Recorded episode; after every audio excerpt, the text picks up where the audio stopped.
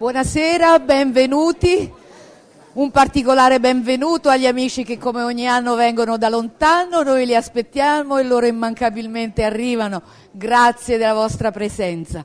Grazie naturalmente a tutti, ai romani che sono qui stasera e un benvenuto naturalmente a Pietro Archiati che questa, in questa occasione eh, come vedete dal eh, locandine, affronterà la concretezza dell'esistenza, dalla nascita, quindi all'ambiente familiare, alla scuola, alla, agli incontri della vita, quelli che ci forgiano durante il nostro cammino. Parleremo delle malattie, della salute, delle gioie, dei dolori, fino ad arrivare come è scritto nella quinta conferenza, al lieto fine, cioè alla morte e alla rinascita. Questo è il percorso, un percorso che verrà affrontato con gli strumenti ricchissimi e nuovi che la scienza dello spirito offre e quindi lascio subito la parola a Pietro Archialti, auguriamoci buon lavoro, auguriamoci proprio che con queste prospettive nuove possa esserci una bella festa della nostra mente e del cuore. Buon lavoro.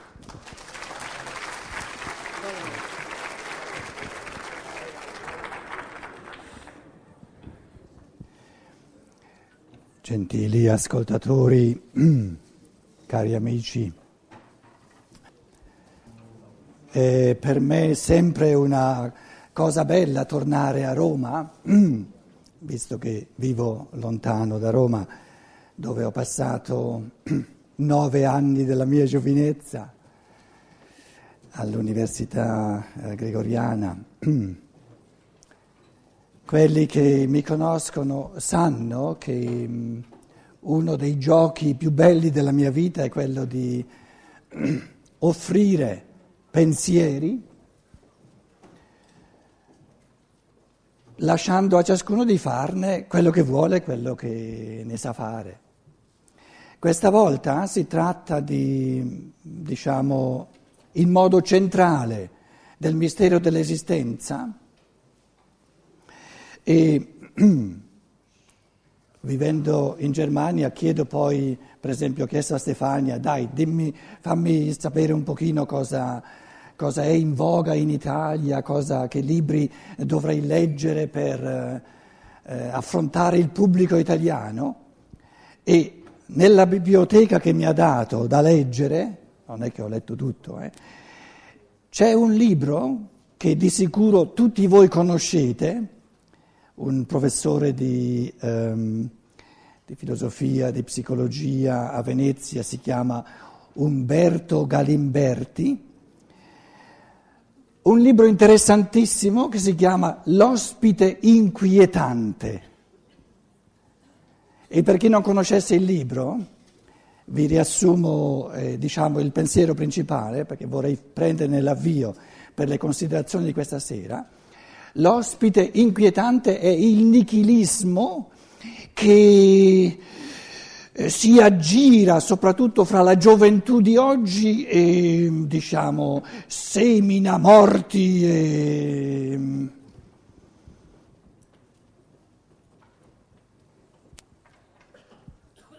per chi non sapesse cosa significa la parola nichilismo, significa che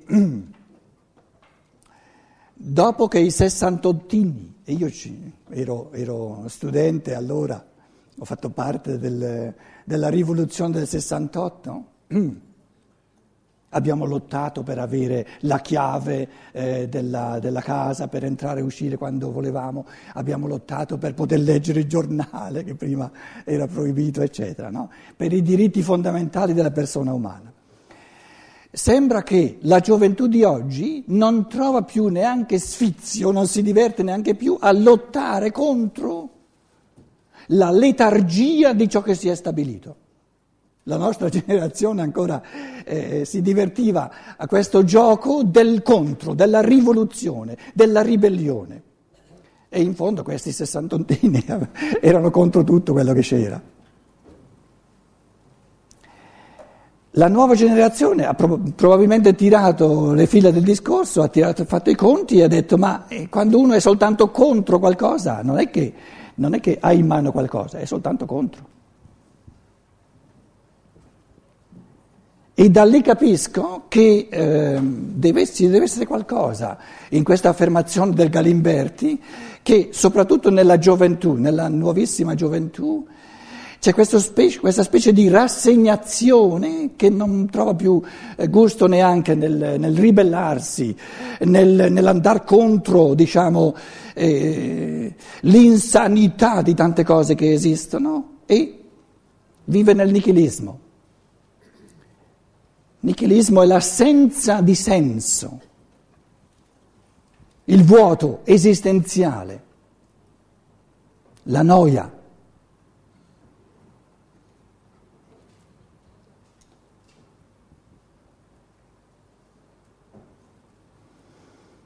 Cosa facciamo? Cosa si fa? Questo Galimberti dice è vero, è vera la parola di Nietzsche, Friedrich Nietzsche, che ha mm, decretato che Dio è morto, una tesi famosa di Nietzsche, Dio è morto.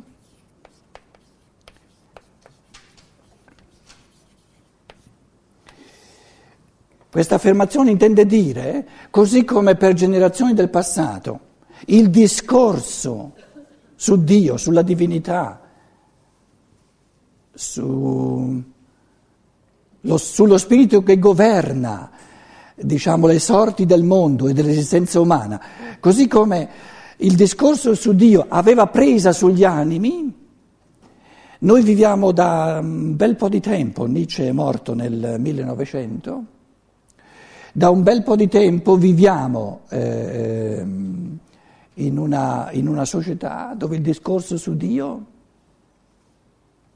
non ha più presa. Ci sono in campo religioso movimenti, in Italia tra l'altro negli ultimi tempi, ben vivaci, di restaurazione di tradizionalismo, di ritorno ai valori religiosi tradizionali, che poi in Italia eh, si intendono in senso cattolico, più ancora forse che cristiano. Però permettetemi di esprimere a questo proposito eh, il mio forte sospetto che ogni tentativo di tornare indietro è destinato al fallimento, perché l'evoluzione non è mai andata indietro, è una cosa assurda, impossibile.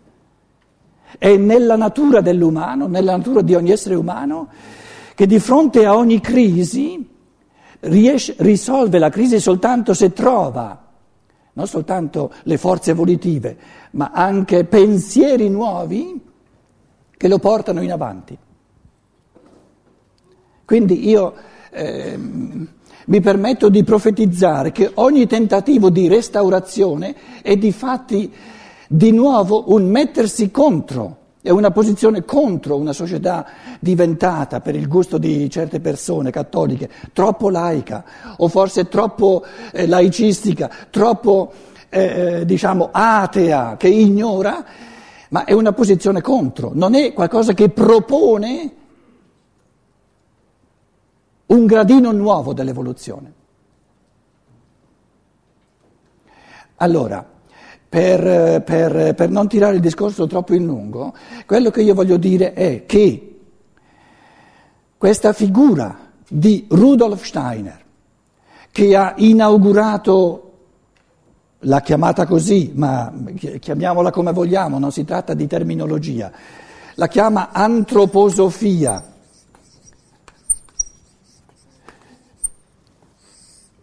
Come, come per distinguerla dalla teosofia, la teosofia, Sofia è la sapienza.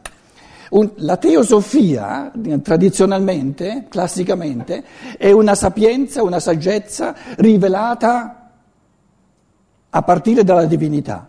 Il concetto fondamentale di antroposofia, e per quanto mi riguarda, io non ho dubbi che l'umanità, anche in Italia, una gran fa, fa fatica con questo nuovo impulso perché è troppo grande, lo si può digerire soltanto nei, nei decenni, nei secoli o addirittura nei millenni.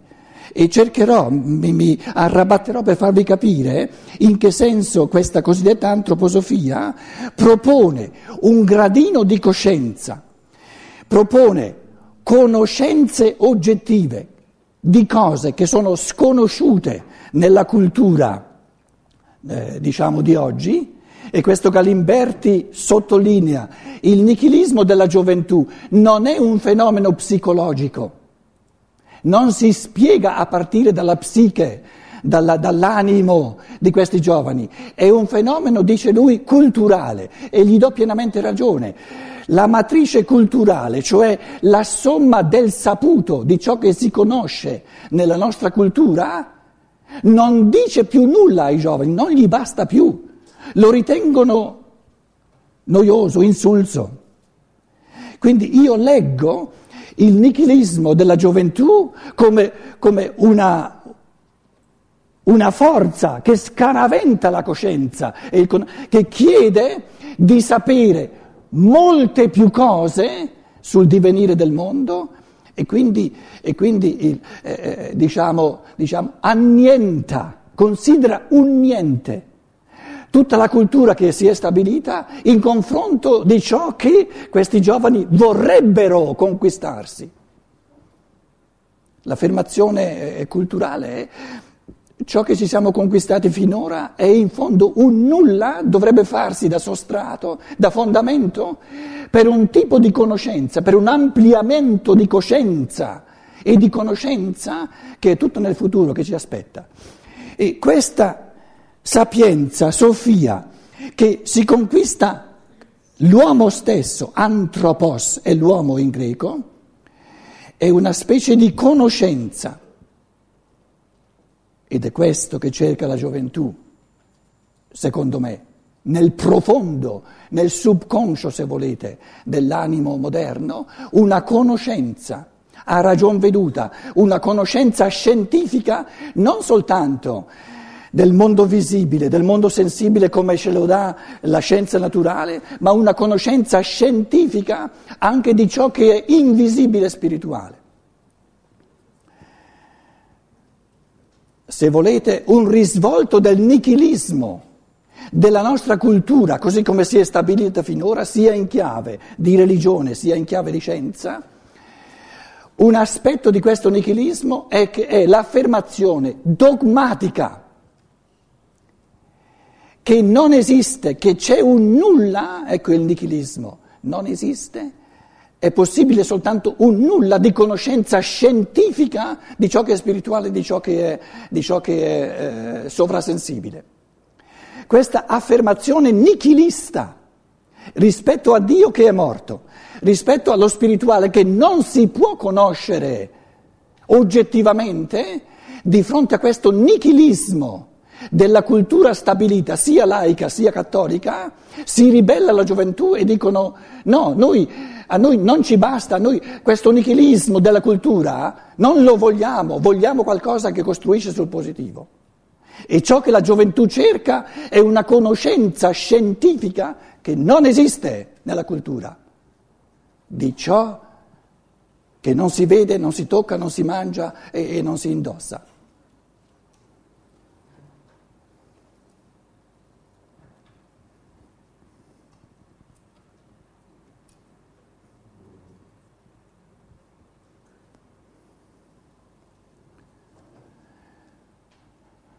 La prima affermazione che ci fa uscire da questa nullità nei confronti dello spirituale e la propongo come affermazione fondamentale, come tesi di base che io cercherò di, non dico di dimostrare, queste cose non si dimostrano come si dimostrano per esperimento, eh, per ricerca sperimentale, eh, le cose sensibili, cercherò di, di, di come dire, eh, di spiegare questa tesi fondamentale in modo da renderla perlomeno plausibile. La prima affermazione che ci fa uscire da questo nichilismo, da questa nescienza da questa profondissima ignoranza, da questa nullità per quanto riguarda lo spirituale, è l'affermazione pura e semplice che ognuno di noi si trova a vivere in questo gioco della vita una grande giornata,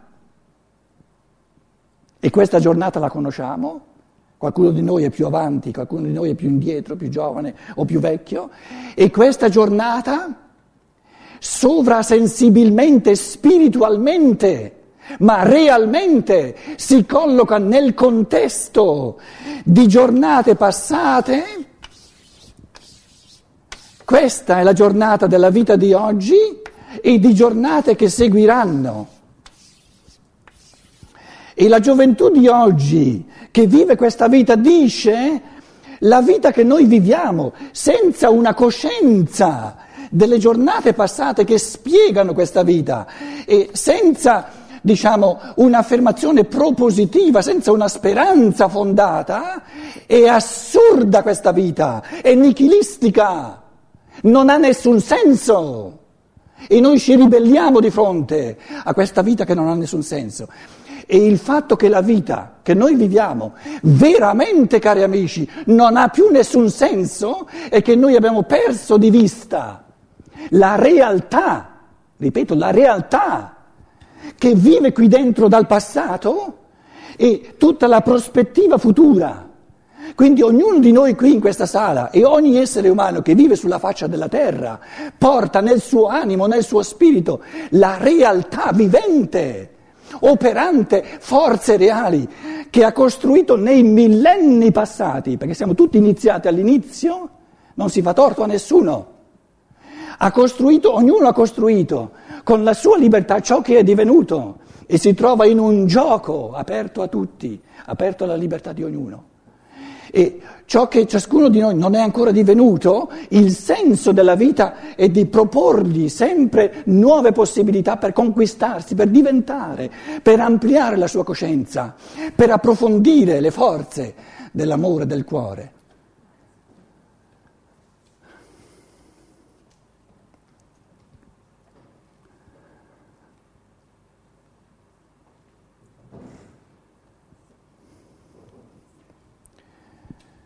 La gioventù cerca un salto qualitativo della cultura stabilita, perché la, diciamo, questa gioventù che ha un organo sano sarebbe abissale, sarebbe incredibile se noi partessimo dal presupposto che il sentire della gioventù, il sentire di questo nichilismo fosse, fosse diciamo, eh, un organo che fallisce. No, il sentimento della gioventù è forse la cosa più infallibile che c'è nell'umanità, perché la gioventù porta incontro alle generazioni passate le aspirazioni del cuore. E le aspirazioni del cuore sono infallibili, cari amici. La mente può errare, perché la mente, la mente moderna è troppo superficiale, ma il cuore va più a fondo. E se il cuore dei giovani sente nichilistica questa cultura, dobbiamo dar ragione a questo cuore. E dobbiamo chiederci perché, dove è reale questo nichilismo. Ed è reale questo nichilismo nell'annientare, nell'ignorare tutta la realtà spirituale, sovrasensibile che è presente in noi, in tutto il mondo.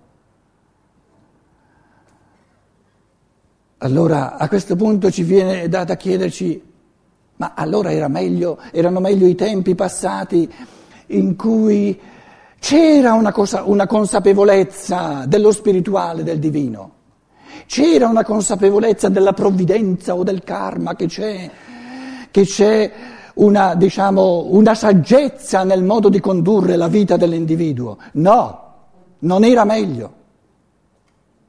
Il nichilismo di questa gioventù è la cosa migliore che ci sia mai stata. Perché spazzando via la forza portante della tradizione, questa generazione nuova ci sta dicendo d'ora in poi o l'individuo si riconquista lui col suo pensiero, con la sua mente, col suo cuore. La realtà oppure la tradizione, ciò che la religione gli dava, ciò che la società, la cultura gli dava, non gli serve più a nulla.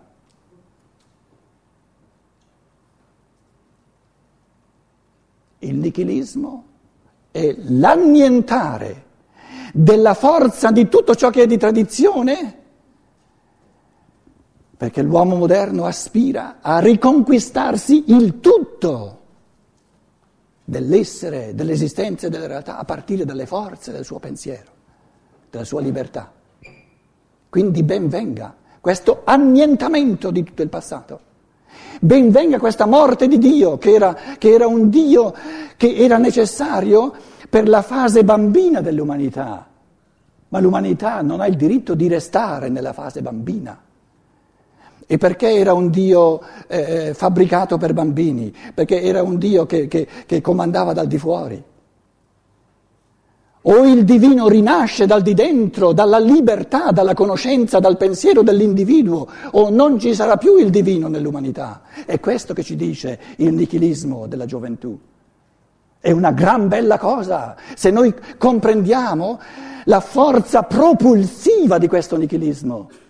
Basta con tutte le autorità che ci vogliono menare come marionette da di fuori. Basta! L'individuo moderno vuole conquistarsi lui la realtà.